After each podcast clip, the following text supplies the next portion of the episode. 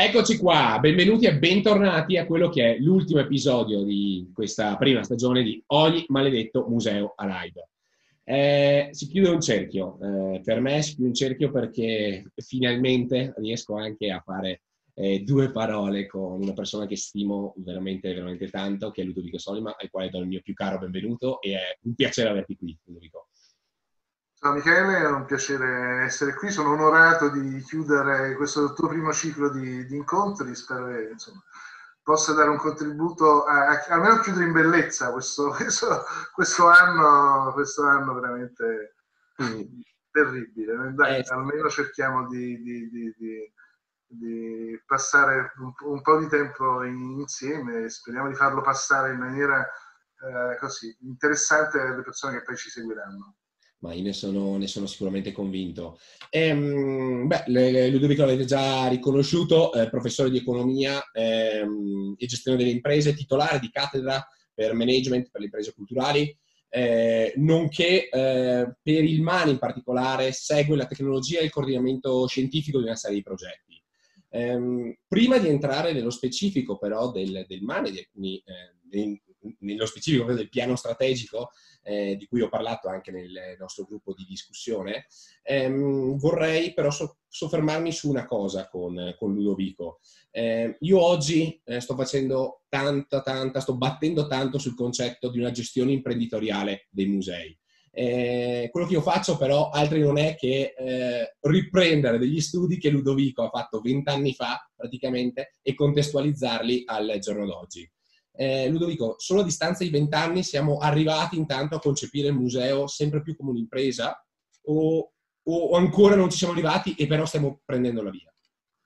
Allora, eh, secondo me un museo non, non, non, va in senso stretto concepito come un'impresa. Uh-huh. Eh, questo probabilmente potrebbe essere fuorviante perché, come dire, la, la, la, gli obiettivi di, di un museo, il senso stesso dell'istituzione museale è diverso da quello che può avere un'impresa. Mm. Però altro secondo me è dire che la gestione delle risorse di cui dispone un mm. museo deve essere svolta con un approccio di tipo manageriale, nel senso che ehm, le risorse purtroppo sono scarse, no? in, tutti il, in, tutti i settori culturali eh, c'è sempre un deficit di risorse, il settore dei musei non, non fa eccezione da questo punto di vista. Per cui bisogna capire come eh, cercare di utilizzare al meglio le proprie risorse. E questo evidentemente non è banale, anche perché un museo in effetti è un concentrato di diverse tipologie di risorse. Eh, partiamo dalle risorse, uh, uno sarebbe portato per, eh, dire, a immaginare le collezioni no? come primo elemento qualificante. Dal mio punto di vista invece il primo elemento che caratterizza un museo sono le risorse umane mm-hmm. il proprio personale. Quello è il vero patrimonio di un museo, secondo me. Anche perché senza personale il museo sarebbe un luogo Vuoto. di accumulo di straordinari tesori e ricchezze, ma sarebbe un luogo eh, morto. Eh, sarebbe un deposito probabilmente. Invece è il personale di un museo che lo fa vivere. Mm-hmm. E naturalmente questo personale va gestito nel senso che vanno valorizzate le competenze talvolta straordinarie che ci sono all'interno dei nostri musei. Quindi, primo punto, pr- primo aspetto, prima tipologia di risorse, quelle umane. Poi ci sono risorse tecniche, ci sono risorse finanziarie. Allora, il problema è come mettere a sistema tutte queste cose, come cercare di utilizzare al meglio uh, tutte queste risorse e come individuare anche le risorse eh, che, che, mancano. Mm e che magari si rendono necessarie per um, come dire, compiere una serie di progetti. Uh, ti faccio un esempio giusto per entrare anche poi sul pratico, no? perché sennò facciamo la, la, la, la cosa un po' troppo, troppo da, da professore. Uh, un approccio manageriale dal mio punto di vista è anche, per esempio, individuare degli obiettivi e comprenderne e analizzare la sostenibilità. No? Io voglio fare una serie di cose, A, B, C, D, eh, cerco di capire quali sono le risorse che mi servono per realizzare queste, eh, questi obiettivi mm. um, e cerco di verificare se dispongo di tutte le risorse che sono necessarie. Um, il fatto che io possa, per esempio, non disporre di tutte le risorse può portare due conseguenze. Uno, dice, vabbè, non ho i soldi o non ho le competenze, non lo faccio. Ok? Quindi ridimensioni no, i tuoi obiettivi. Mm-hmm. Un altro è, eh, come dire, eh, rendere questo deficit un obiettivo in sé. Mm. Cioè, io mi mancano delle risorse, però voglio realizzare quelle attività. Allora non sono disponibile a retrocedere sulla dimensione delle attività che voglio realizzare, ma trovare le risorse che mancano diventa esso stesso un, un obiettivo che mi consente poi di fare altro.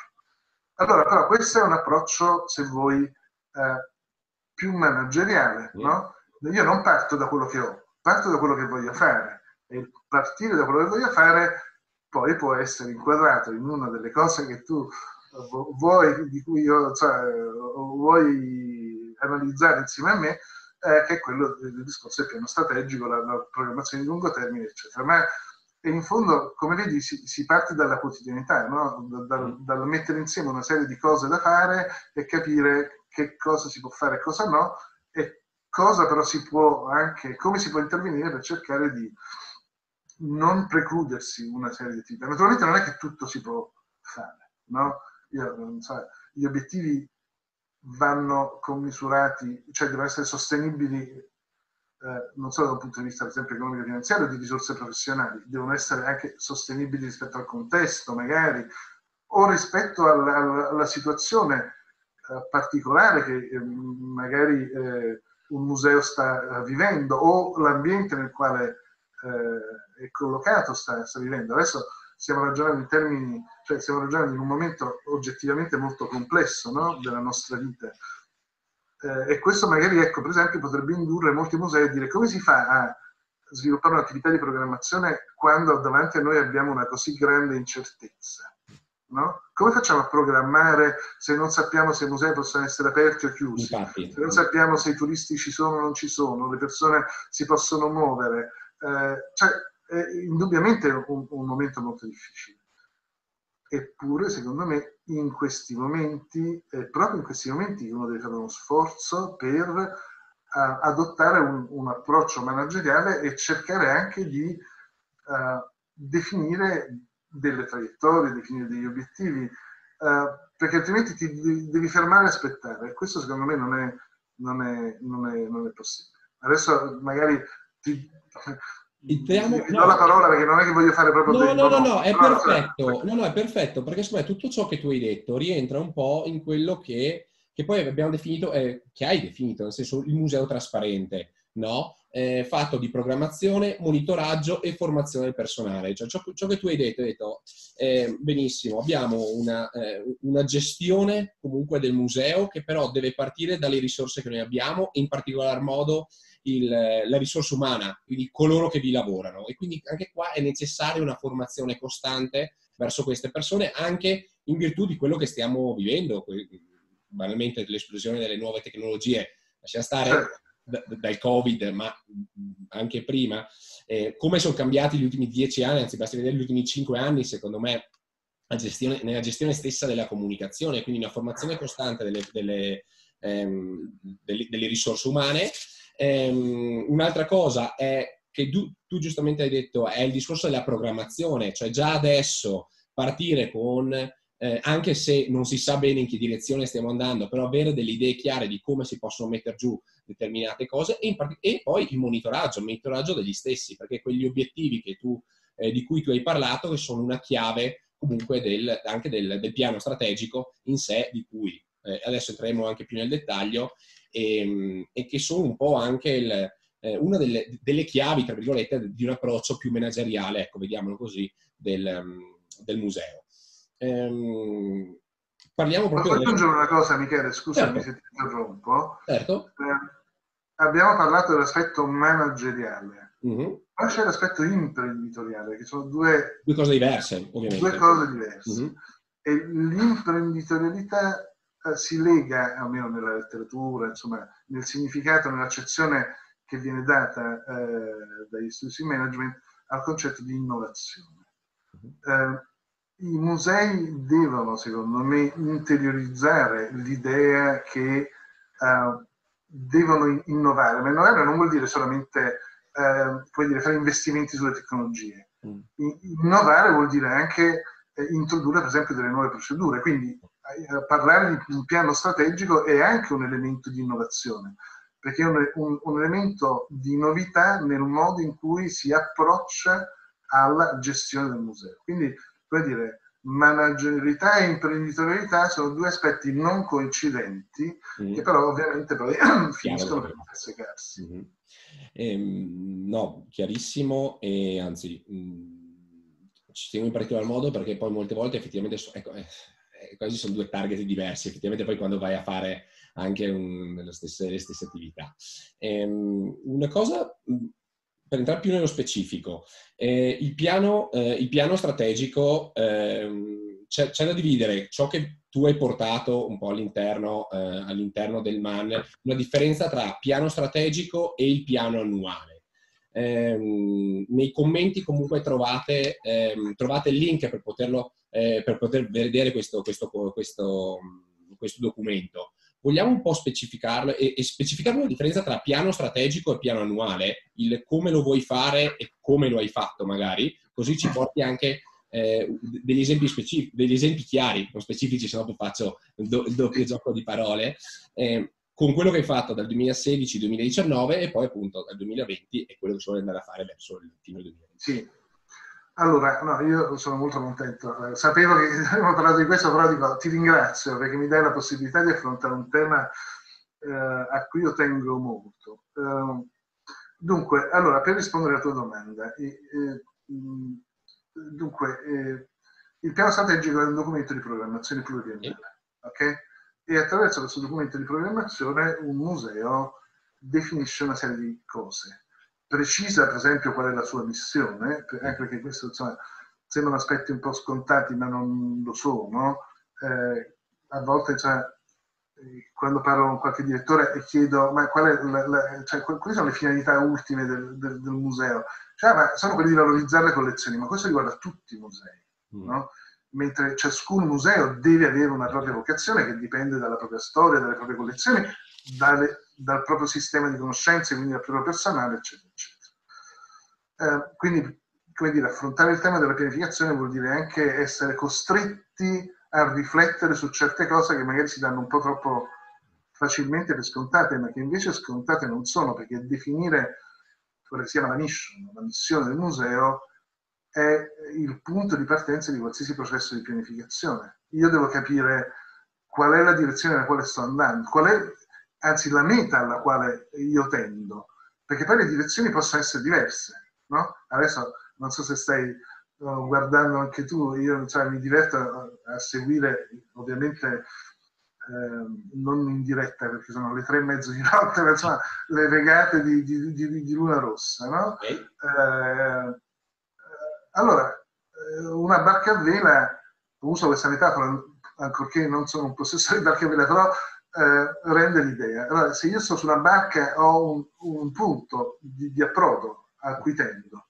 Naturalmente dire, dire, io posso seguire, seguirò anzi n strade in funzione di cosa?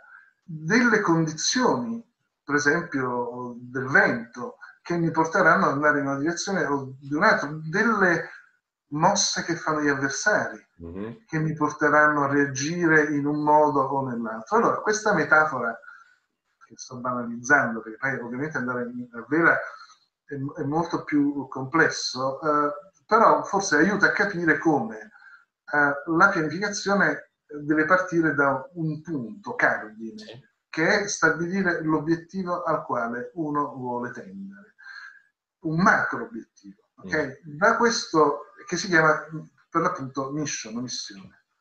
Poi è come una specie di albero di Natale, questo è il, il, il puntale, no? Poi c'è un albero a, a, cascata, da questo discendono, c'è un primo livello che, sono, che è rappresentato dagli obiettivi strategici. Quindi io per arrivare in quel punto devo ottenere una serie di risultati su diversi livelli, su diversi piani. Ciascuno di questi obiettivi strategici da ciascuno di questi obiettivi strategici discendono degli obiettivi operativi, quindi sì, la piramide si allarga, l'albero di. Natale si, la base diventa più ampia. Per ciascuno di questi obiettivi io devo riflettere su quelle che sono le risorse necessarie per realizzare le attività che mi servono per conseguirli. Sembra una specie di scioglilingua, ma in realtà è, una, un processo logico, se vuoi anche semplice nella sua essenzialità, però poi nella sua implementazione è un attimo più, più difficile. Ok, allora questo è alla base di un approccio, ripeto, manageriale. Eh, ora, i musei all'estero, io non sono esterofilo per definizione, però parte dal presupposto che uno deve sempre avere l'umiltà di guardare quello che fanno gli altri sì. e cercare di prendere le cose buone che fanno gli altri. Ora, a livello internazionale la pianificazione strategica in ambito museale è molto diffusa. Um, oramai con Google arriviamo facilmente ovunque e quindi se tu ti metti a, eh, a digitare eh, Museum Strategic Plan ti escono un elenco no, di, di, di, documenti a cui puoi accedere. In Italia questa è una prassi che ancora eh, stenta a decollare, uh-huh. perché malgrado con la riforma Franceschini del 2014 che ha portato all'istituzione dei musei autonomi, quindi musei oggettivamente caratterizzati da una situazione diversa rispetto al passato, anche da, da un potere decisionale diverso, sì. Malgrado questa cosa, insomma, sono ancora molti, molto pochi i musei che si sono avventurati su, su, su questa strada. Uh, ovviamente io mi riferisco a musei autonomi pubblici, certo. ma questo poi riguarda tutti i musei pubblici, quelli comunali, non solo quelli statali, comunali, regionali, provinciali, ma anche musei universitari, musei privati. Cioè è una cosa che riguarda in realtà qualsiasi organizzazione certo. culturale. Io, so, non è che lavoro, lavoro principalmente con i musei, ma non solo con i musei, eh, per esempio per, per eh, un'associazione musicale che si chiama mm. Associazione Scarlatti, che ha compiuto 100 anni eh, l'anno scorso, ehm, eh, io ho cercato di, di, dire, di introdurre questo, stesso tipo di approccio perché è un approccio che, che, che vale per tutti alla fine. Certo. Okay? Allora, senza andare troppo per le lunghe, anche se ci sarebbero naturalmente molte cose da dire. Mm-hmm. Um, dunque, il piano strategico è cosa? Il piano strategico è, è, è l'output di questo processo decisionale, mm-hmm. di questo processo di programmazione. Cioè, alla fine tu puoi dire io voglio fare questo, voglio fare quest'altro, faccio così, faccio colà, se, se riesci a dare una, dire, una struttura e una forma armonica a tutti questi ragionamenti, tutto questo può confluire in un risultato che è un documento di programmazione che si chiama, si definisce normalmente piano strategico.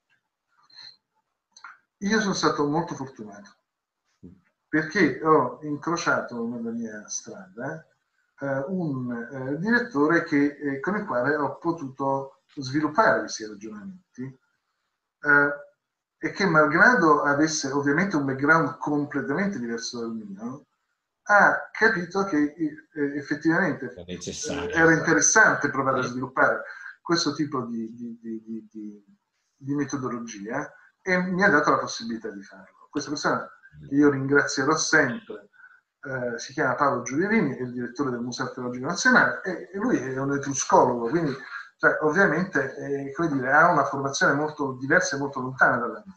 Okay?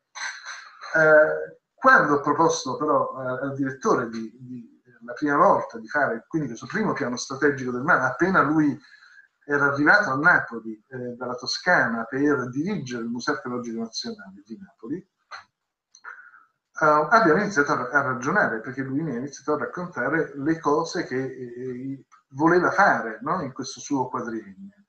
E quindi io quello che ho fatto è, da un lato, studiare tutto quello che hanno fatto gli altri, perché io ho già scritto su queste cose, però naturalmente poi eh, non è che uno cioè, finisce mai di imparare, no? quindi sono andato a riprendermi eh, o anche a cercare nuovi piani strategici, non so, ne sono stati 50, dopodiché ehm, gli ho proposto una struttura sulla quale abbiamo iniziato a lavorare. E quello che è venuto fuori lo posso fare vedere, sembra certo. un, un, venditore ma non vende niente perché tanto questo si scarica dal, dal, dal sito del museo, è il primo piano strategico, ok? 2016-2019, che come, come deve un, un, piano strategico si sviluppa su un arco temporale di medio-lungo periodo, quindi 3-4 anni, e in questo caso abbiamo scelto 4 anni perché il suo mandato era di 4 anni e quindi, okay. come dire, sì, sì, il piano strategico era corrispondente, è stato strutturato in maniera corrispondente al tempo che lui era a disposizione per fare queste cose. Ora, insieme a questo documento, allora questo documento che cosa fa? Mm. Racconta quello che il museo vuole fare. E devo dire, riprendendo quella definizione di museo trasparente, eh, nel momento in cui tu lo condividi, sei oggetto ovviamente. Sei, esatto, al, sei, puoi, puoi potenzialmente ti metti nelle condizioni di, avere, di, di, di dire, innescare una specie di controllo certo. quasi sociale, no? Perché ovviamente le persone interessate possono scaricarsi questo documento, andare a leggerselo, effettivamente, fare le pulci, come eh sì. si dice, e poi chiamarti a rispondere. Quindi guarda che uh, Paolo Giuliani è stato anche coraggioso da questo punto di vista. Cavolo.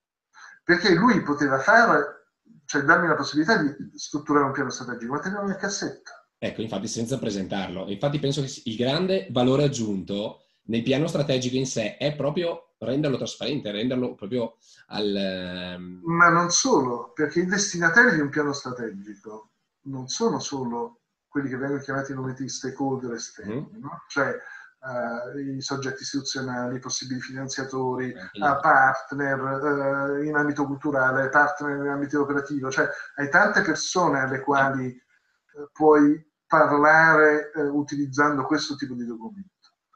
Uh, ma ha una valenza anche interna. Mm-hmm. Perché Giulierini è arrivato in un museo che, dove lui non conosceva nessuno e nessuno conosceva lui. Quindi aver presentato questo documento pubblicamente, dopo 6-7 mesi dal suo, dal suo insediamento, ha avuto una, un impatto non solo sull'esterno, ma anche sull'interno, perché le persone che lavoravano al museo hanno iniziato a capire esattamente che cosa aveva in testa il direttore. Mm-hmm qual era la direzione nella quale il museo stava andando. E guarda che questo è fondamentale. Bello. Riprendendo la metafora della barca, è come se le persone che stanno sulla barca non sanno qual è la direzione. Quindi magari uno fa una cosa in un modo, uno la fa nell'altro, no? Perché ognuno diciamo, interpreta il modo suo. Quando tu le scrivi le cose, cambia, cambia, tutto. Sì. Allora, ci ho detto, non è che quello che tu scrivi eh, è un, scolpito nella pietra, perché non necessariamente tutto quello che tu prevedi di fare riesci a farlo, no? Eh, cioè, ovviamente eh, c'è una parte di imponderabilità, ci sono tanti, tanti, aspetti che magari, condizioni che possono verificarsi, modificarsi, sì. Però, però dire, questo non deve frenare da farlo e anche dal poter riconoscere che eventualmente delle cose che uno avrebbe voluto fare non si è riusciti a farle. Mm-hmm. Ora, quando è che c'è questo, questo momento di verifica? Per rispondere poi alla tua domanda, ci ho messo un po' eh, di sì. tempo, però, però no, no, no, ecco. scusami, ma eh, eh, non, è, meglio. Io, eh, non sono così proprio banali queste cose. Ascolterei tutta la sera io. Eh, allora, come si risponde a questa domanda? Si risponde con un altro documento che è il piano o rapporto annuale, che racconta quello che è successo. Io col piano strategico metto giù un insieme di desideri, alla fine è un libro dei sogni, no? Mm. Dove tu scrivi tutto quello che vorresti fare. Ma eh, poi che cos'è che fai realmente? Allora, questa verifica non la puoi fare alla fine dei quattro anni, sarebbe rischiosissimo, perché ti potresti rendere conto che in quattro anni sei andato alla fine molto lontano, volevi andare in Sicilia e sei andato in Sardegna, no? Sì. Uh, banalizzando sempre. Eh, allora, occorre farlo in maniera sistematica, continua e sistematica.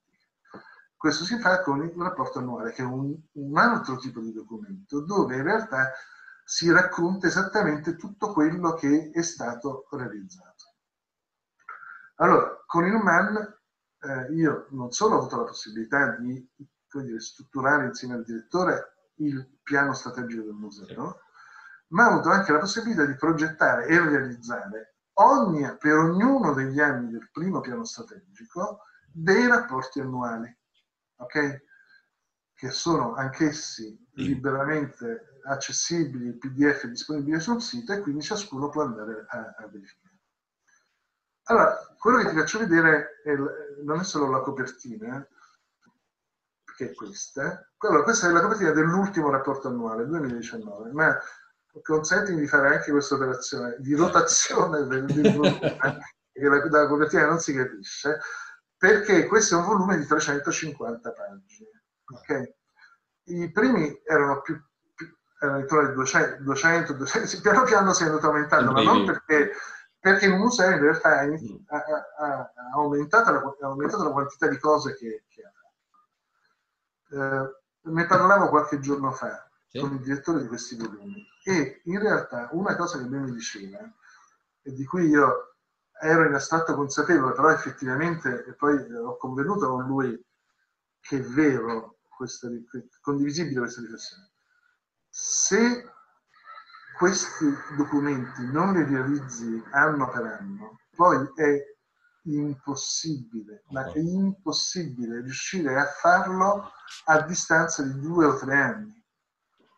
Quindi il museo in questo modo produce ogni anno quella che è la sua memoria storica, che non è banale, perché non è solo il racconto di quello che ha fatto il direttore, è il, è un, un, dire, è il racconto di un insieme di esperienze, di attività, di elementi di innovazione, di progetti che sono stati iniziati e poi magari realizzati o non realizzati. Eh, però insomma diventa una narrazione incredibile, veramente, che, che non puoi fare, cioè ora naturalmente siamo nel 2020, abbiamo presentato il 2019, io non sarei, nessuno al museo sarebbe in grado di recuperare le informazioni del 2016.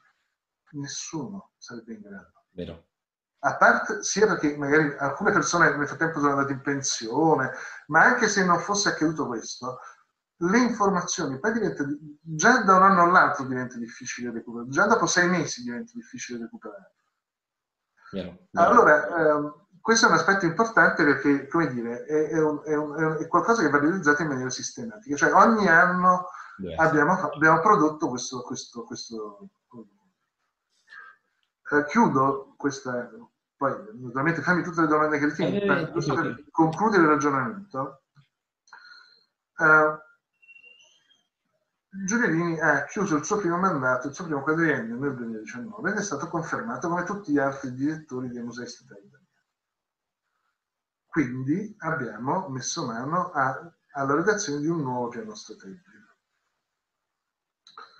Uh, a febbraio di quest'anno ecco, io avevo, qua, esatto, avevo quasi vabbè, sì, noi ci siamo fatti due chiacchiere naturalmente eh no, eh, uh, abbiamo, io avevo so, buttato giù molta parte di questo documento. A marzo, il 6 marzo, 7 marzo eh, succede l'Italia eh, si ferma e naturalmente, come dire, tutto, tutto, tutto, è andato in sospensione, anche, anche la redazione del piano strategico, mm-hmm. che io ho ripreso a giugno e che ho riscritto ex novo. Completamente. Perché il mondo è cambiato nel frattempo. Okay? Allora, un come dire, un, un, un, documento programmatico si basa su una serie di premesse, su una serie di assunti. No? Su, io dico, beh, questa è la situazione attuale, sulla base di questa situazione io prevedo di fare questo. Va bene? Ma se cambia la situazione di partenza, deve cambiare anche l'attività di programmazione. Quindi quel documento, io mi credi, l'ho preso e l'ho buttato perché sono cambiate le priorità. Cioè, è cambiata la situazione, sono cambiate le priorità e quindi, senza entrare più di tanto nei contenuti, però un aspetto importante eh, di questo processo di programmazione è la definizione degli obiettivi strategici. Sì, Gli obiettivi strategici che io insieme al direttore ho immaginato a febbraio sono cambiati a giugno. E infatti uno, uno dei primi obiettivi strategici, che naturalmente non era neanche vagamente contemplato, perché non, non c'era esigenza, è riaprire il museo condizioni di sicurezza. Sarà scontato e banale, però è diventato uno degli elementi mm. imprescindibili del processo di programmazione del museo. Garantire la vivibilità del museo al personale innanzitutto mm-hmm. e poi al, ai, ai, propri visitatori. Okay? E quindi, scusami, era giusto per arrivare alla fine, arrivo, arriviamo a questo, che è la copertina del, del, del nuovo piano strategico. Aggiungo solo una cosa a cui tengo, che è questo. Questo è un piano strategico eh, che ha due, due, due, copertine, due versi di lettura, perché è stato, eh, anche il precedente era stato tradotto in inglese, però erano due, diciamo, due documenti a parte. In questo caso abbiamo pensato comunque di fare un, un unico do, documento. Um, perché, perché, in inglese? Perché il piano strategico eh, è usato anche come un documento di comunicazione istituzionale. Mm-hmm. Quindi sia il primo, il primo 2016-2019 che questo secondo piano strategico eh, vengono utilizzati dal direttore per esempio quando lui eh, avvia o attiva o rinnova delle partnership per esempio con i grandi musei stranieri. Uh, per cui il direttore mi raccontava che la prima volta che è andato all'Ermitage, che insomma, dire, il man è, è un, una formichina no? rispetto, rispetto all'Ermitage, alla grandiosità delle collezioni che sono contenute, adesso senza fare un discorso di importanza, proprio dico, in termini banalmente quantitativi, eh, e però ha avuto i complimenti del direttore dell'Ermitage. Quando ha visto il primo piano strategico, ha detto, ah, caspita, eh, complimenti, avete fatto un lavoro oh, straordinario, perché capisci che cambia il modo di presentarsi. Cambia anche, quindi, e quindi cambia anche l'immagine che ha il museo. Mm-hmm. Agli occhi di un interlocutore esterno. Se tu vuoi parlare con un finanziatore, vuoi andare da un'impresa no. e dire dammi dei soldi, ok? Tu che cosa gli devi dire? A. Chi sei? B. Che cosa vuoi fare con i soldi, con quei soldi? C. Dimostrargli che i soldi e le risorse le sai gestire. Come fai? Raccontando quello che hai già fatto. Mm. E quindi ritorniamo, e quindi ritorniamo alla, al punto di partenza. Perciò dico, queste cose che sembrano molto teoriche hanno in realtà una grande valenza pratica, ma eh, in realtà poi hanno diversi livelli, diverse chiavi di lettura. La, la mia grande soddisfazione eh, più grande soddisfazione in, realizzando questi, questi, lavori è stato vedere che in questi quattro anni Paolo Giuliolini ha iniziato con sempre maggiore frequenza a riferirsi al piano strategico. Quando prende, cioè questo è un documento che non è che è stato fatto, è stato presentato pubblicamente, è stato messo un bel PDF sul sito e poi... No? Tutti se lo sono scordati. Il direttore l'ha usato. Allora, sai, questo, cioè, eh, cioè, a me tante volte mi è capitato di fare dei lavori, mi hanno detto, ah, bravo Solino, eh, è bello questo lavoro, cioè, allora invece il cassetto è finita lì, ok? E invece eh, in questo caso, perciò sono stato molto fortunato. Io penso che sia una una lezione. Io ho, ho preso... So no, ma io sto cercando di non fare una lezione. No, eh. no, no, no, per me Perché però, per me parlare, ascoltare, no, penso che sia perfetto. Io ho una, una grande domanda che, che, provo a farti, ehm, che non so nemmeno se, se, esiste una risposta, nel senso è un po' come quella del è più facile vincere o confermarsi. Eh, allo stesso modo è più facile provare a portare all'interno di un museo questo, ehm, questo modo di lavorare o è, più, o è, più, difficile da quell'altra parte riuscire a confermarsi a certi livelli? Perché dopo penso il grande successo del piano strategico 16-19 e, tutto quello che avete messo in piedi, perché comunque c'è stato eh, la nuova identità visiva, avete messo in campo il discorso del videogioco, avete, c'è stato Open Man, c'è stato Man Caffè, eh, Festival Man, Extra Man, cioè avete messo in piedi tante tante cose. Ehm, io mi sono letto anche il, il nuovo piano strategico e, e questi, i cinque, i, cinque, obiettivi, quelli che tu parlavi prima, no? I cinque obiettivi strategici, eh, partire dal discorso della sicurezza, eh, quello dell'attrattività, l'accessibilità, i sistemi relazionali e il legame del territorio. Co- cos'è più difficile tra i due? Riuscire a portare un certo tipo di modo di lavorare o mantenere quel modo di lavorare perché penso che sia veramente ogni anno sfidarsi, perché quello che ci siamo detti è, sta- è comunque se io fisso una cosa che tutti possono vedere sia internamente che esternamente, io dovrei essere quasi spronato a raggiungere quell'obiettivo. Perché da un punto di vista, io parlo ad esempio per me, deve essere un obiettivo che, che devo, devo arrivare a raggiungere.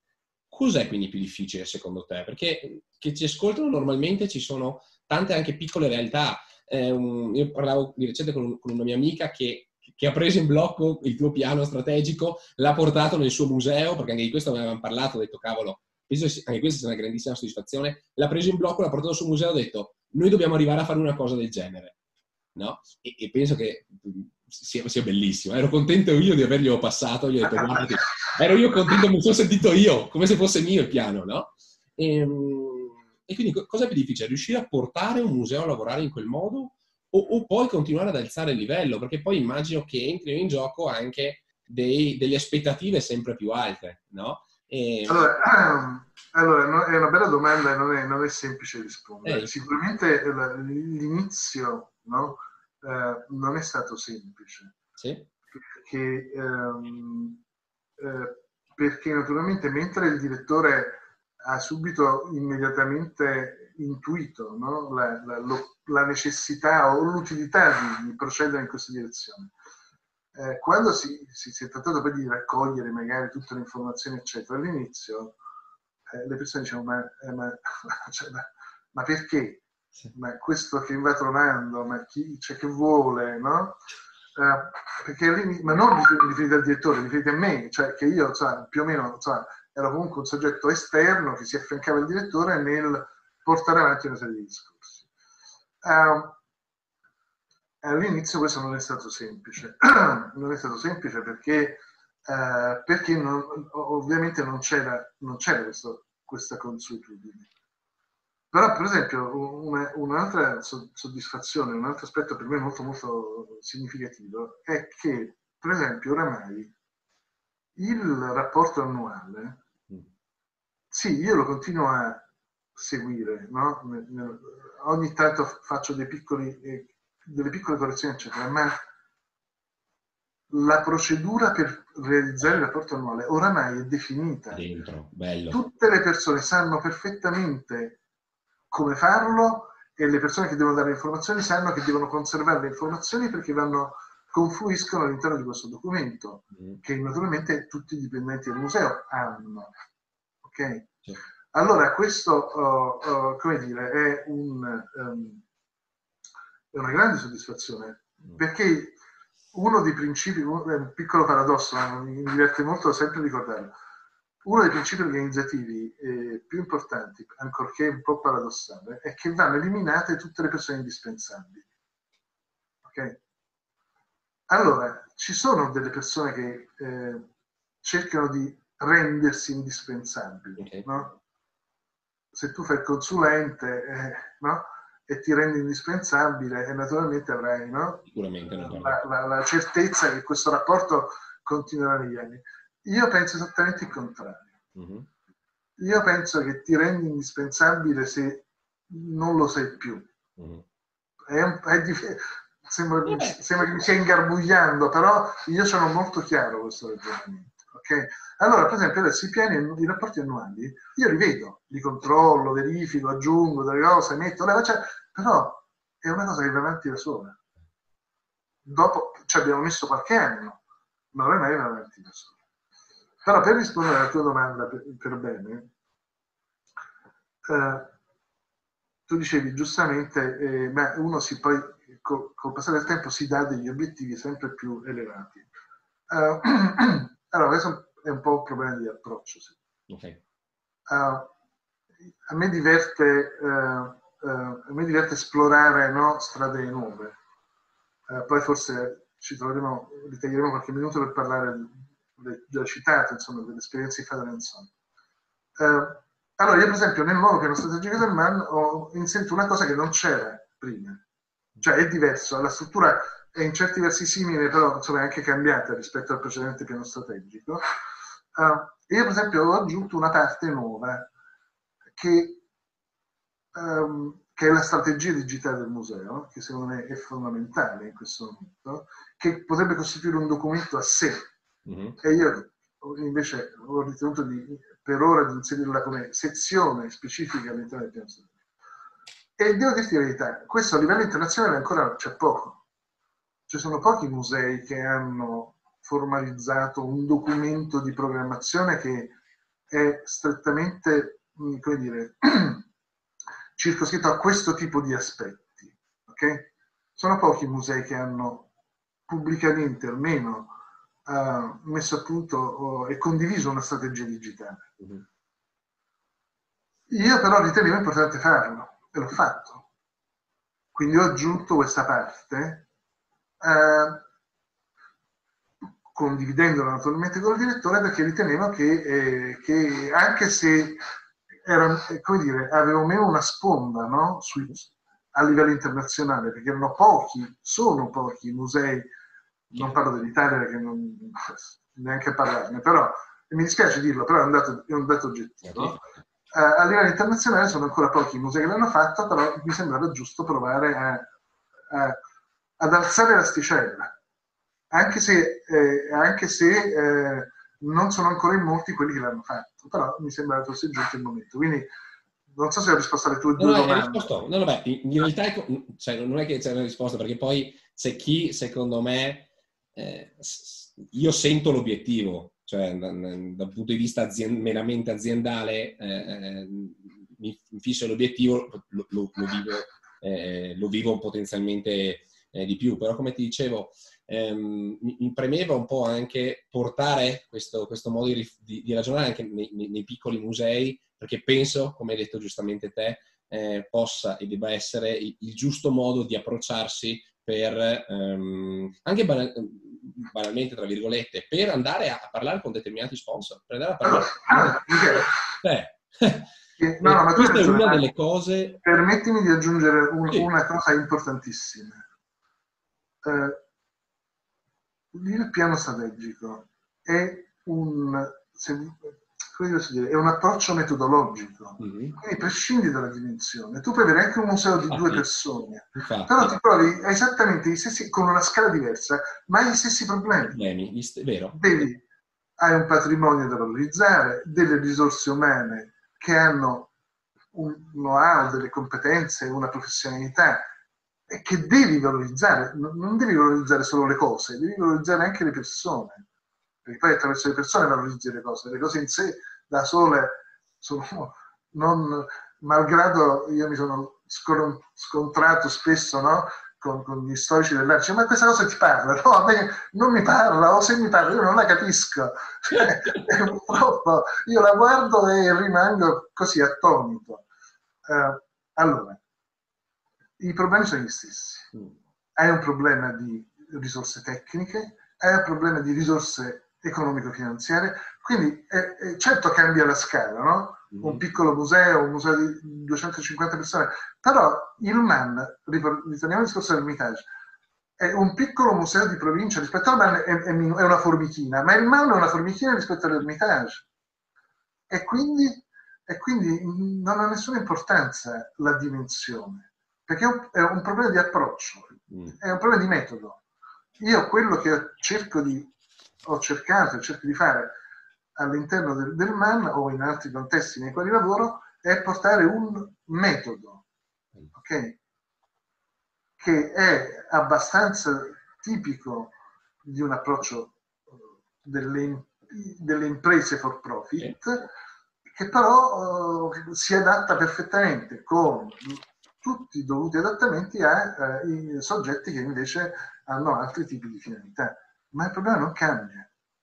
Anzi, addirittura il problema delle risorse può essere maggiore in un piccolo museo rispetto a un grande, in un museo comunale rispetto a uno statale, no? perché ovviamente il comune ha un certo tipo di bilancio, lo, lo Stato, il Ministero ha un altro tipo di, di, di, di bilancio.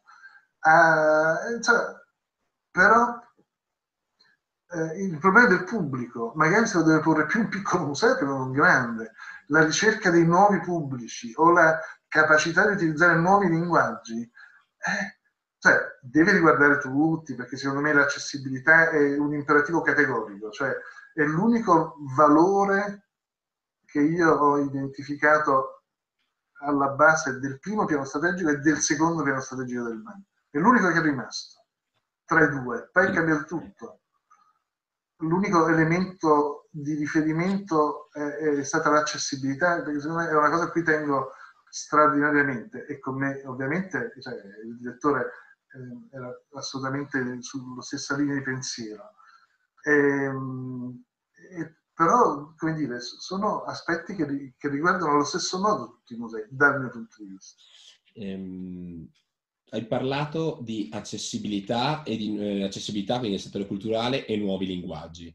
Ehm, prima all'inizio ho, ho, ho, introdotto quello che era un po' il, il, tuo lavoro anche all'interno del MAN, quindi questo di seguire comunque la tecnologia e il coordinamento scientifico di una serie di, eh, di progetti specifici.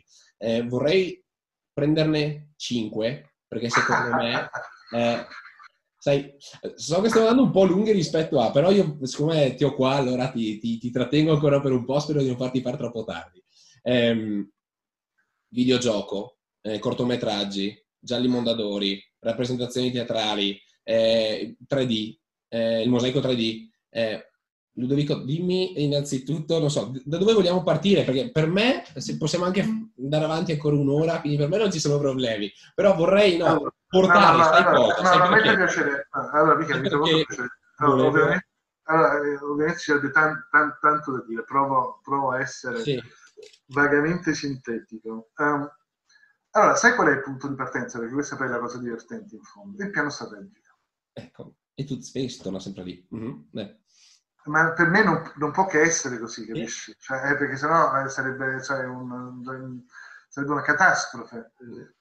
ripeto, non è che tutto deve essere previsto nel piano strategico, ovviamente. Non, non, nessuno ha queste doti divinatorie però ci devono essere, come dire, no? delle, delle, traiettorie che vanno seguite. Allora, nel primo piano strategico del MAN c'è uno degli obiettivi strategici era l'audience development, quindi la, la ricerca di nuovi pubblici, quindi non l'incremento del pubblico, eh, che, che, cioè, quindi il problema non è numerico, non è quantitativo, è qualitativo. Uh, come dire, è ovvio che noi tendiamo comprensibilmente a valutare l'importanza dei musei sulla base del numero dei visitatori e anche là poi è un altro errore perché gli ingressi non corrispondono ai visitatori. No? Noi tendiamo a fare questa equivalenza che in realtà non è vera, perché se ho dei visitatori che vanno 10 volte al museo, fanno 10 ingressi ma un visitatore uno. Okay? Allora, però uno tende a ragionare sui dati quantitativi, a fare le graduatorie, no? la top 20, la top 10, sono secondo me delle stupidate enormi, però d'altra parte è il modo più semplice no? per fare un, una graduatoria. Uh, vabbè, qua potremmo introdurre tutto un altro tema, no? Quali sono le performance dei musei, come si misura la performance. Vabbè, questo lo facciamo l'anno prossimo, poi ci rivediamo no, l'anno prossimo. No. Aspetta, aspetta. Dammi del museo italiano, non ti preoccupare. Eh, okay. allora, uh, però, dicevo, c'è un obiettivo di development, all'interno di questo obiettivo si vagheggiava la possibilità di realizzare un videogioco. Uh, la, come dire, consentimi di uh, non fare professore, no? di, di, raccontare, cacciami dei tesori, quindi in questo momento nessuno ci vedrà. uh, e raccontarti come è nata questa, perché è divertente. Cioè, eh, questo deve capire come poi... Cioè, a volte, a, a volte uno deve essere anche dire, un po' a, a, o aiutato dal caso o essere, se vuoi, bravo a riconoscere delle possibilità. Io insomma, vado a un convegno a Salerno dove si parla di tutt'altro e conosco questa persona, un giovane, insomma, più giovane di me, si chiama Fabio Viola, con il quale inizio a parlare e lui mi dice che fa il game designer io rimango sbalordito perché cioè, non, non, capivo, non capivo il, il, significato in italiano, ma non capivo concretamente cosa. E lui mi dice, guarda, ma io progetto video, progetto e realizzo videogiochi. Ammazza, dico, bello deve essere. Però per me un universo, un mondo totalmente sconosciuto. Io sono negato proprio zero, sai, questa è la cosa buffa alla fine di tutto il ragionamento, perché io non ho mai avuto una PlayStation, non ho mai avuto una console, non sono bravo, proprio è un disastro, va bene? Quindi non sono cresciuto con, sì. con eh, eh, sono un po', po', più grande di te, quindi non sono cresciuto con queste cose, giocavo con i soldatini eh, che quello c'era, mm. okay? Ora, ho iniziato però a ragionare e, io, e, e immediatamente tra l'altro io ho chiesto, ma senti, ma secondo te avrebbe senso questa cosa per un museo? E dice, ma sì, perché no? Eh, ma dico, ma sono stati fatti nei musei queste cose? E dice, ma no, non mi sembra. Vabbè, e si chiude là questa chiacchierata. Il giorno dopo torno in ufficio e inizio a cercare su internet, no? Qua immaginavo che comunque, non so, sai, i grandi, no? I grandi musei, i grandi player avessero realizzato n attività zero. Allora dico, ma forse ma se nessuno l'ha fatto, forse ci sarà un motivo, no? Sì, eh, sì, sì, Però a me questa cosa, devo dire, mi, mi, continuava a frullare per la testa. Mi sembrava, anche perché in fondo le sezioni didattiche ci sono sempre state nei musei e il gioco ha sempre fatto parte degli strumenti a disposizione del museo per insegnare delle cose, però generalmente ha delle platee di visitatori molto ben definite, gli studenti, no? di, di, di, scuole elementari, medie, laboratori, queste cose qua. Comunque, adesso la faccio breve.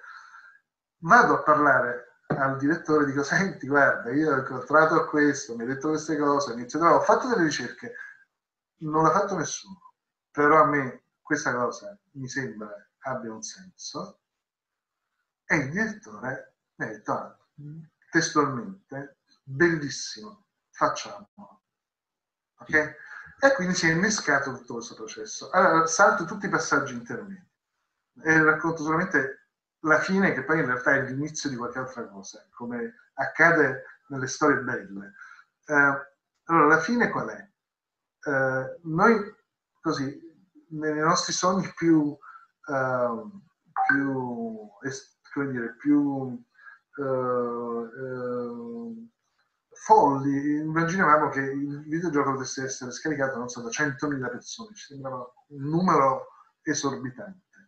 Anche perché il museo non aveva a disposizione, questo lo sapevo dall'inizio, risorse per promuovere, no? Quindi, cioè, sai, se uno fa una cosa e non la dice, eh, rischi che poi nessuno lo sappia. Certo. Però, come dire, è un rischio che ci siamo presi. Eh, dopo tre anni, perché il gioco è stato rilasciato nel marzo 2017, dopo tre anni e mezzo, siamo arrivati a 4 milioni e mezzo di download uh, a livello mondiale, con l'Italia che pesa intorno il 5-6%, quindi, uh, e infatti abbiamo realizzato, uh, inizialmente il gioco era in due lingue, in italiano e in inglese, anche perché in realtà, questo forse è opportuno chiarirlo, uh, è un, è un videogioco, ma dire, ha una struttura narrativa molto, molto, forte, cioè non è un gioco di azione, è un gioco, è, un, è, una storia, è una storia che viene raccontata e che si dipana per le strade di Napoli e per gli ambienti del Museo Archeologico Nazionale. Eh, con un obiettivo preciso che è quello di che è stato quello di ridurre al minimo il contenuto educativo del videogioco ma eh, um, ampliare eh, la possibilità di raggiungere un altro obiettivo, che era quello di far conoscere dell'esistenza del museo. Perché sembra una cosa scontata, ma in realtà molte persone magari non acquistano un prodotto o non visitano un museo per il semplice fatto che non lo conoscono. E il, il non è il Louvre, non è l'Ermitage, non è il Met, non è il MoMA, ok? Questo cioè, non non fa, cioè, lo può dire, non c'è niente di male a dirlo. Uh, E quindi abbiamo, come dire, anche proprio nella strutturazione del gioco si, si è data molta poca enfasi al contenuto educativo, pedagogico, ma eh, l'obiettivo è stato quello di cercare di creare un legame emozionale con i visitatori, con i giocatori anzi.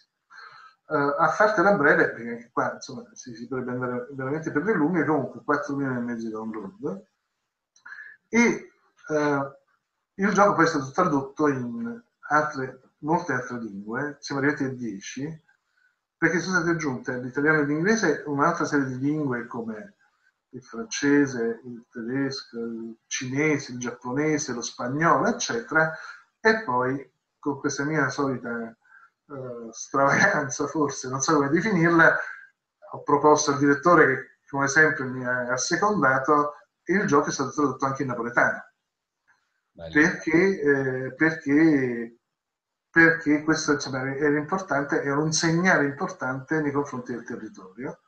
Eh, perché questo museo ha sofferto per molti anni una sua separatezza rispetto al territorio che lo circondava e anche da questo punto di vista eh, immaginare di realizzare un videogioco in napoletano è stato un modo per poter attivare nuove modalità di dialoghi, perché in realtà il videogioco è, alla fine è un linguaggio, è un nuovo tipo di linguaggio che il museo ha provato a utilizzare per stabilire una relazione con dei nuovi pubblici. Quindi per arrivare a una serie di persone con le quali eh, naturalmente non sarebbe mai entrato in, in contatto.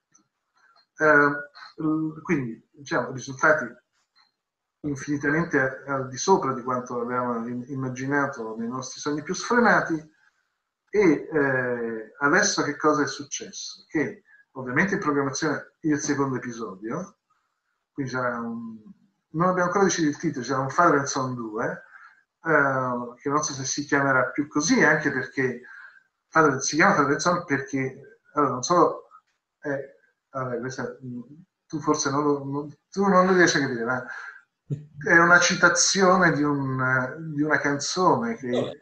Ah, vabbè, tu sei musicista, giusto? Ah, no, no, dai, uh, no, vabbè, mica molti della tua generazione conoscono questa canzone di Cat Stevens che si chiama Father and Son. Uh, quindi è stata una citazione, eh, perché era un mio cavallo di battaglia quando ancora mi... Quando stripellavi, cantavi. Eh, scopriamo di altri. Uh, no, ma ancora oggi ci sono degli incauti che incappano in questa mia, mia vabbè, questa mia deriva musicale. Uh, um, dunque, eh, ci sarà un sequel. Um, ma in realtà eh, io ho proposto al direttore, che come sempre mi ha eh, seguito, di fare altre due cose. Un, un, una cosa interessante è quella di realizzare la trasposizione teatrale. Eh.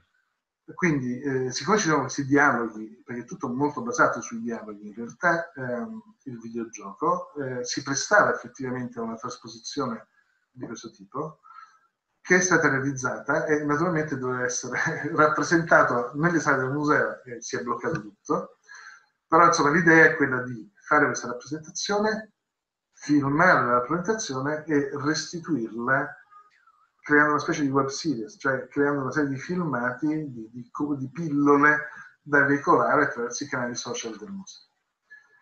Um, poi ci sono a- altri progetti, eh, legati al gaming, perché secondo me il gaming è un contesto interessante da esplorare um, e quindi insomma, posso anticiparlo anche, se, anche perché è stato già più o meno detto che eh, ci sarà un, un'incursione del MAN in Minecraft, che non so se conosci Minecraft, ma cioè, tutto il museo sarà ricreato, il museo del sopra sarà ricreato in questo mondo incredibile di Minecraft e reso liberamente disponibile a chi lo vorrà non solo visitare ma anche smontare e ricostruire magari. E, ehm, e, poi c'è un altro progetto che mi, mi diverte moltissimo, sempre sul gaming, che è un audiogioco. Cioè eh, è un progetto che eh, funzionerà eh, con eh, una di queste piattaforme eh, sai, questi device, no? Tipo, tipo Google Dot o. Alexa, questi device che, che, che iniziano a proliferare nelle nostre case, per cui ci sarà un'interazione solamente locale. Ah. E ci sarà una narrazione ambientata nel mare, vedi, questa è te l'ho raccontata, no? no. Un'anteprima, eh, è una piccola anteprima, un, un audiogioco, tutto basato uh, su, per provare, per provare a utilizzare anche queste piattaforme. E, cosa che secondo me è spettacolare, me lo dico da solo però ragazzi, perché è veramente una bella idea, uh, sarà giocabile dai non vedenti. Eh. Quindi torniamo al discorso dell'accessibilità. Okay. Quindi è un modo per uh, far avvicinare il museo a delle persone che non hanno, non, non è che non hanno la possibilità di visitarlo, lo, lo hanno ovviamente con tutta una serie di, di, di limitazioni eh, e questo sarà invece è una cosa secondo me molto innovativa anche da questo punto di vista. Eh, spettacolare. Eh, la... No, questo l'ho detto io, devi trovare un altro oggettivo. no, eh, siccome per lavoro ehm, sviluppiamo appunto anche tutte queste cose qua, tutte, eh, queste soluzioni, soprattutto nell'ambito dell'accessibilità, eh, lavoriamo molto con ipovedenti e non vedenti, eh, riuscire a, a, garantire questo genere di esperienze per, eh, anche per persone che hanno un certo tipo di disabilità, penso che sia ehm, fan, fantastico. Guarda, sarà, sarà forse un po' banale scontato, ma i musei sono di tutti perché sono nostri ma non solo per tutti. Sì. E a me questa è una cosa che proprio l'ho qua, cioè è una cosa intollerabile, intollerabile. Uno dei progetti, per esempio, che ho avuto la possibilità di sviluppare eh, con il MEN è stato un progetto fatto con eh, l'associazione Focus, che è un'associazione che lavora in quartieri spagnoli a mm. Napoli, che sono un contesto abbastanza degradato, eccetera, e fanno delle cose straordinarie, sono veramente bravissimi e hanno al loro interno uh, questo, un, un, centro che si occupa di ragazzi autistici, eh, sì, autistici uh, e per esempio abbiamo fatto un progetto con loro per questo, perché il museo è anche per questi ragazzi, cioè allora si fa normalmente eh, che è anche una cosa meritoria, no? la giornata dell'autismo, per cui per un giorno si fanno tante belle iniziative, eccetera, dopodiché il museo è finito, no? cioè si, se ne parla l'anno prossimo. Mentre secondo me il museo deve essere in grado di accogliere anche persone che hanno eh, delle difficoltà cognitive così rilevanti e guarda, e, dovremmo stare tre ore, ma io non, ci sarebbero tante cose da raccontare, ma sai una cosa bellissima che è venuta fuori da questo progetto? Che delle soluzioni che erano state eh, individuate per consentire a questi ragazzi di mettersi in relazione con alcune delle opere del museo, eccetera, sono soluzioni che in realtà poi abbiamo compreso potevano essere utilizzate da tutti i visitatori. Quindi questo ti fa capire che alla fine tutte queste differenze non ci sono. E certo, non, non, non, possiamo mettere tutti quanti oh. sullo stesso piano, però sai, già dire che ci sono delle cose che possono funzionare per questi ragazzi e per noi ti fa capire che forse le distanze sono molto più ridotte di quanto magari uno tende istintivamente a pensarlo, perché sono magari situazioni che uno non conosce e per cui eh, magari sai, si preoccupa, tende a prendere distanze, eccetera. È una cosa e, no, la, tro, mi trovi perfettamente d'accordo in quanto anche noi nel 2015 avevamo avuto la stessa identica esperienza con la provincia di Belluno che aveva pensato, eh, che aveva creato questa, con la quale abbiamo creato, per la quale abbiamo sviluppato una soluzione digitale ehm, sull'utilizzo dei beacon e quindi per garantire, la, per garantire l'accessibilità e poi il succo del discorso cos'è? Che tutti hanno poi utilizzato quella tecnologia e ad oggi questo questo genere, comunque quella soluzione è cresciuta, ha portato all'interno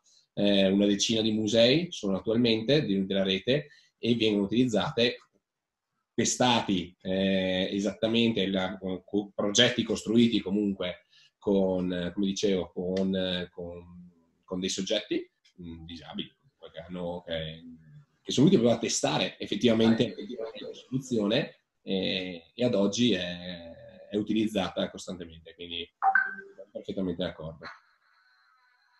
Ludovico, io, io starei qua ancora, eh, però ti ho detto, ti rinnovo. No, però scusami, tu ne hai, hai elencato cinque cose, io sono arrivato alla prima. Eh no, ma infatti volevo dire, cioè, per eh. me si può anche andare avanti, perché nel senso abbiamo no, parlato no, di no, gioco, no, hai accennato, allora, hai accennato allora. alla presentazione teatrale. Eh, sì. Però c'è anche il ciclo di cortometraggio che... che mm, sì, no, allora questa è un'altra cosa a cui tengo molto, eh, ed è una cosa bella, è, una, è veramente una bella cosa. Eh, allora anche qua, adesso la faccio breve, allora anche qua è un, eh, un tentativo di provare a utilizzare un linguaggio che i musei normalmente non utilizzano, che è quello dei corti. Mm-hmm.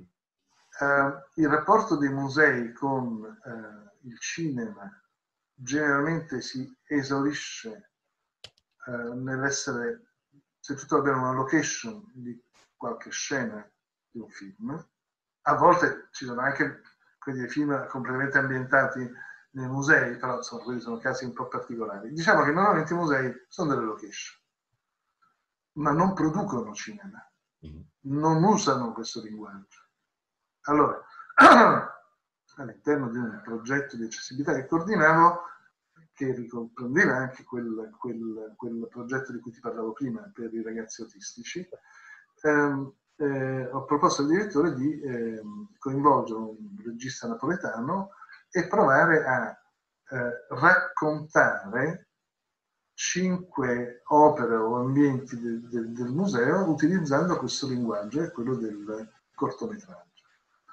Um, io personalmente trovo uh, il, insomma, eh, molto interessante eh, il risultato di questo progetto.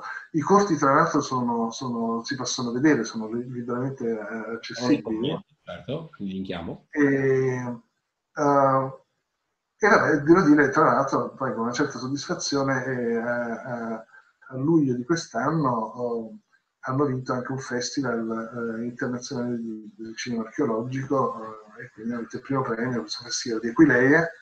Uh, e, e, questa è stata sicuramente una soddisfazione, accresce la visibilità del museo, accresce, migliora l'immagine, accresce la notorietà e tutto quanto, però in realtà la cosa che mi interessa è che ha dimostrato che è un altro strumento che eh, può uh, realmente funzionare.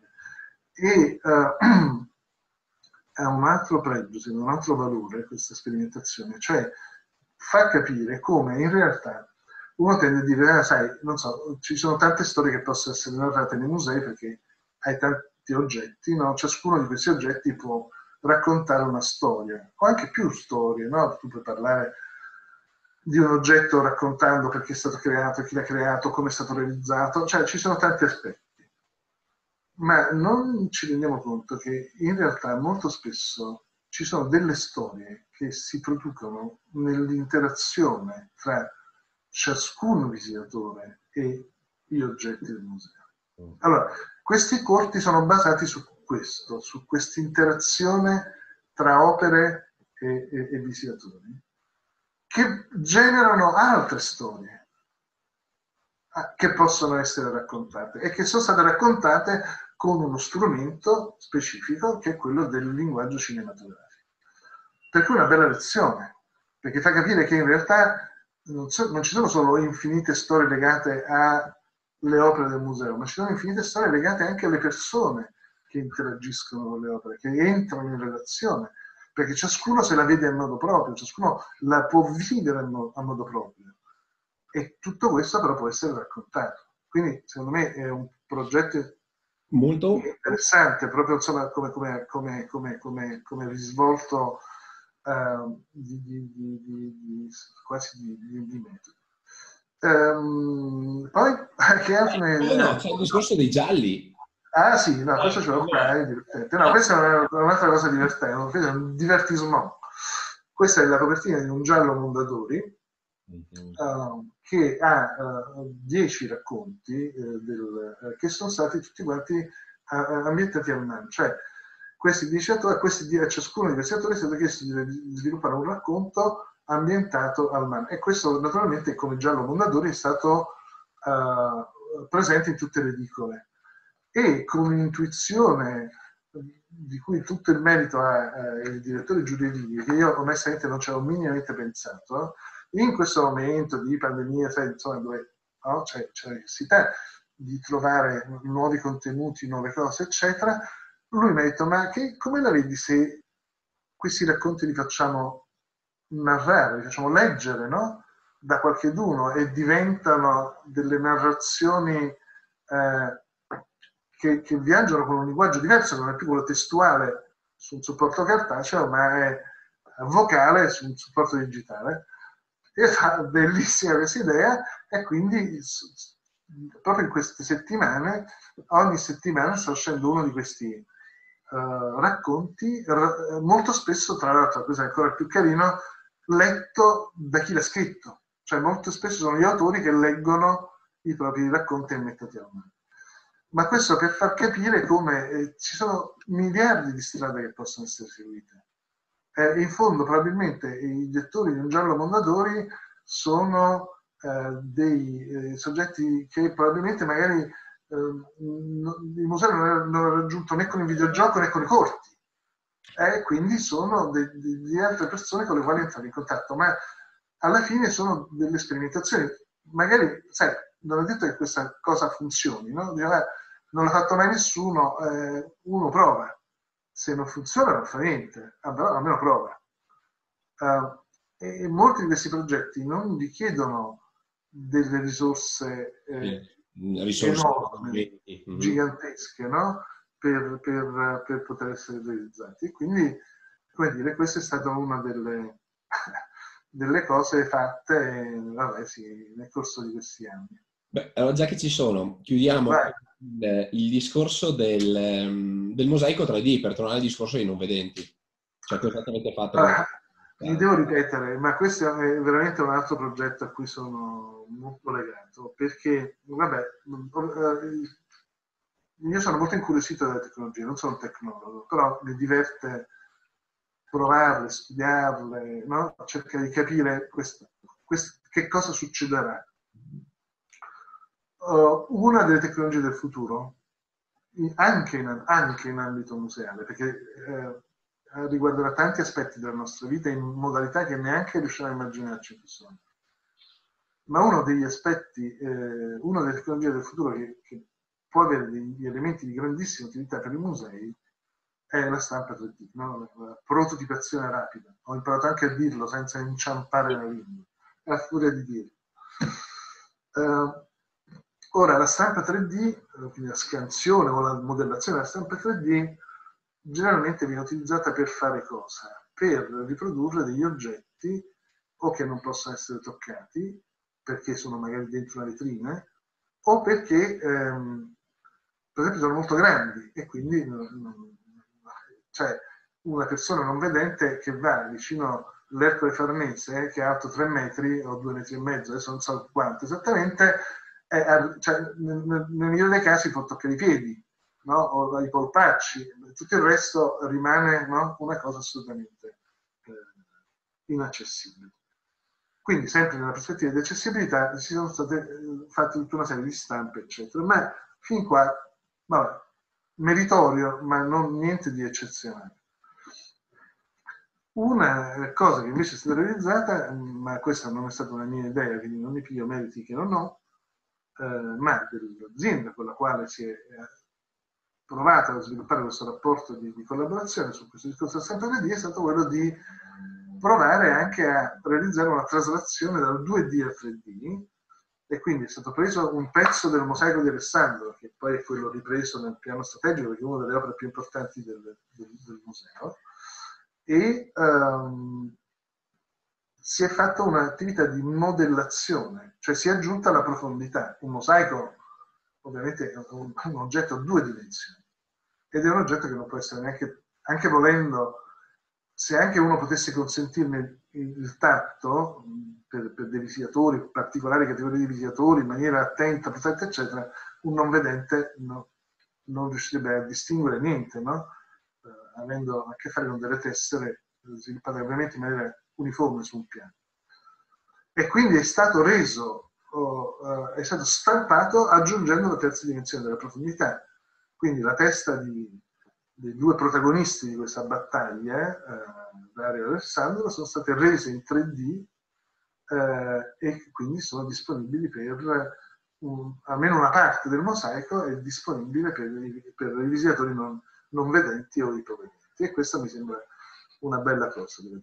Una, una, bellissima cosa. Come, come, abbiamo visto, ognuno di questi, eh, queste cinque cose che abbiamo appena toccato eh, hanno, tutto il, hanno eh, un leitmotiv che è il concetto dell'accessibilità. Ognuno di questi è legato al concetto dell'accessibilità eh, questi nuovi linguaggi e in particolar modo al pensare fuori da, un po' fuori dagli standard, se così possiamo un attimo eh, riassumerla. Una cosa che mi è piaciuto eh, molto, che non ho sottolineato prima, è che durante il piano strategico una delle prime cose che tu hai fatto è stato vedere come si muovevano i competitor e in funzione di quello andare completamente in opposizione, no? fare qualcosa che loro ovviamente non andavano, non andavano a fare, chiamarli competitor, no? giusto per. E questo secondo me è un modo, deve, è un, un modo di fare okay, che dovrebbe essere sempre più preso, dal, ehm, preso come approccio all'interno del, di, all'interno del, museo. Ne parlo anch'io effettivamente nel, nel, mio libro come una delle prime cose da fare dalla quale partire per poi costruire un vero e proprio piano strategico. Ma sai, l'analisi della realtà, noi tendiamo a non farla, no? tendiamo un po' sempre a guardare no? nello stesso modo, all'interno dello stesso perimetro. Eh, io penso che sia molto importante, ehm, e, e, vorrei citare una cosa che ha detto Paolo Giuliani qualche tempo fa in, in occasione di una lezione che abbiamo fatto congiuntamente, parlando di, del piano strategico di cose. E lui parlava dell'autonomia, ha detto in fondo il Ministero, forse non volendo, il Ministero ha, ha dato non solo un'autonomia finanziaria ai musei, una certa autonomia gestionale, non completa, però insomma mi ha dato anche un'autonomia creativa. Perché eh, quello che ha fatto il man lo testimonia, no? Si può provare a sperimentare in tante direzioni, ma devi avere la voglia di farlo, devi avere la curiosità intellettuale per provare a fare cose che anche altri non hanno fatto, rischiando, va bene, certo. però ci sta, non so come dire, se, se, se una cosa che apparentemente può sembrare una stravaganza è eh, riconducibile a un obiettivo che tu hai dichiarato pubblicamente di voler realizzare, mm-hmm. allora diventa più sostenibile. E allora questo però ti fa capire da un altro punto di vista quanto è importante il piano strategico, perché diventa un ombrello al cui eh, riparo puoi mettere una serie di cose. È ovvio che c'è un perimetro, no? Io non posso fare, eh, organizzare la crociera intorno al mondo, perché è, è ovvio che n- non è compatibile un'attività di questo tipo con, con quella specifica di un museo. Però se io pongo al centro del mio processo decisionale un valore, un, un valore tra tanti, come quello dell'accessibilità, eh, allora questo legittima tutta un'altra serie di cose. Capito? Eh, perciò è importante, cioè non è solo importante per mettere ordine, per comunicare, eccetera, ma anche per definire un perimetro. Però una volta che tu l'hai dichiarato, beh, allora è plausibile potersi muovere più liberamente e quindi eh, poter sviluppare quell'autonomia creativa che è un bellissimo concetto espresso dal direttore Giulierini, a cui non avevo mai pensato, se non, almeno non in questi termini, ehm, e che però è un, è un, valore a cui i musei devono riferirsi, anche perché il mondo, caro Michele, non solo io ho insegnato, questo nostro mondo cambia con una velocità assurda. Cioè noi facciamo eh, delle cose eh, che non dico 50 anni fa, 5 anni fa erano totalmente impensabili, Impensabili. Con questi telefonini o con altri strumenti, eccetera, io dico i telefonini che sono una cosa che in fondo riguarda un po' tutti, no? Poi ognuno ne fa un uso, però possiamo fare delle cose cioè, veramente inverosimili. Cioè, che cinque anni fa, ma, ma neanche nei film di, eh, di Tom Cruise si, si, vedevano, forse sembrava fantascienza, ma in realtà ci, ci rendiamo conto che è molto più vicina alla realtà di quanto noi immaginavamo che fosse. Allora, la realtà si muove con dei ritmi incessanti e purtroppo talvolta con delle direzioni imprevedibili, drammatiche come quelle che stiamo vivendo. Okay? Ci dobbiamo fare i conti. Allora, i musei molto spesso, eh, come dire, utilizzavano i propri eh, confini come una specie di fortino, no? una specie di, di, fortezza, di perimetro eh, da eh, proteggere. E invece queste barriere vanno abbattute, vanno azzerate fisicamente, eh, intellettualmente, cognitivamente, eh, perché il museo, secondo me, il, il, ruolo che deve avere il museo oggi è, è sempre più quello di essere un soggetto produttore di, di, di, anche di contenuti culturali no? Certo. Mm, e quindi deve essere capace di cogliere eh, le, dire, le traiettorie di questo mondo che cambia. Il concetto di museo produttore di contenuti è qualcosa che abbiamo anche già, già ripreso con altre persone, il museo proprio come media company a tutti gli effetti, penso sia eh, qualcosa dove ci sto lavorando dietro, proprio a livello di io stessi produzione di contenuti, eh, di arrivare veramente a concepire il proprio come, come una sorta di media company, quindi che deve produrre costantemente determinati, eh, determinati contenuti. Quindi su, su questo o fa produrre contenuti. Sì, ok, sì, sì, sì. sì, no, sì. Dire, noi siamo abituati, eh, cioè, i, i, come dire, eh, le piattaforme che noi maggiormente utilizziamo sono delle piattaforme dove non c'è un editore, okay. sono piattaforme che noi alimentiamo i contenuti, uh-huh. ok? I social. Netflix. Ah. Sono, adesso hanno cominciato anche loro a produrre, però. Sì, no, no, per cui dico, uh, secondo me è giusto anche che i musei sappiano sfruttare questa leva, perché banalmente i, i punti, è sempre un problema di punti di vista. Io e te possiamo avere due punti di vista diversi, ma se pigliamo altre 100 persone, altre 1000, altre 10.000, ciascuno vedrà le stesse cose con un'angolazione leggermente diversa dalla nostra, o molto diversa dalla nostra. Allora, tutto questo è un enorme bagaglio è un enorme spettro di possibilità, per cui se il museo è creativo, incorpora, interiorizza all'interno dei propri processi decisionali una dose di creatività, anche accogliendo quella dall'esterno. No? Quindi avere la capacità di ascoltare altri. No? Tu dicevi, ah, io faccio il benchmark, vediamo no? quello che fanno i concorrenti, eccetera.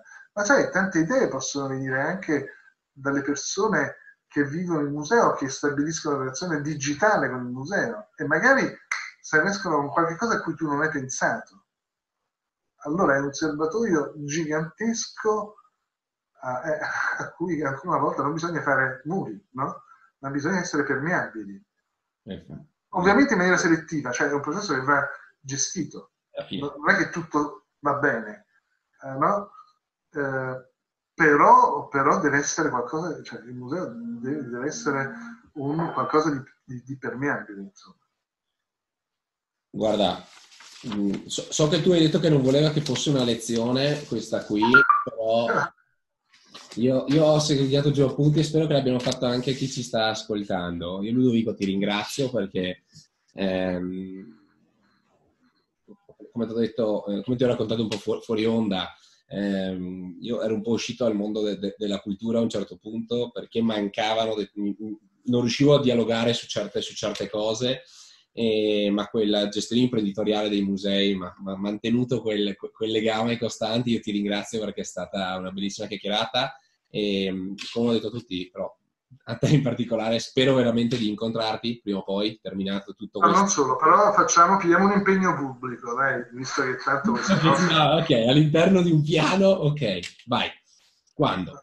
Almeno una volta l'anno noi, anche, anche, anche meno magari spesso, cioè anche più spesso, scusami, cioè con un intervallo di tempo minore, noi ci vediamo questa, su questa piattaforma come, come vorrai e, e, ci racconteremo uh, quello che abbiamo fatto, perché okay. insomma c'è, c'è, molto che bolle in pentola, io posso raccontare solamente qualcosina e spero che fra, fra 12 mesi o anche tra 6 mesi di avere qualcosa di nuovo, no? Doverti raccontare. No, ci sto e quindi ogni maledetto museo all'anno... Io rilancio, Michele, io rilancio sempre, ogni sfida che, che mi si pone io per definizione rilancio, quindi questo è il mio rilancio, spero che ti faccia piacere, uh, per me lo sarà se tu vorrai. E... Allora, beh, tanti auguri di buon Natale. grazie tutto. mille. E a per tutti. Tutto.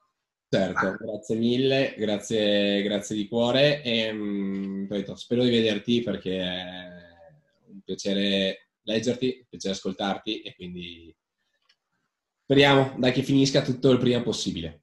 Ok, okay. un grande abbraccio. Salutiamo anche gli amici a casa e that's all. Grazie mille. Grazie a tutti. Ciao. Grazie.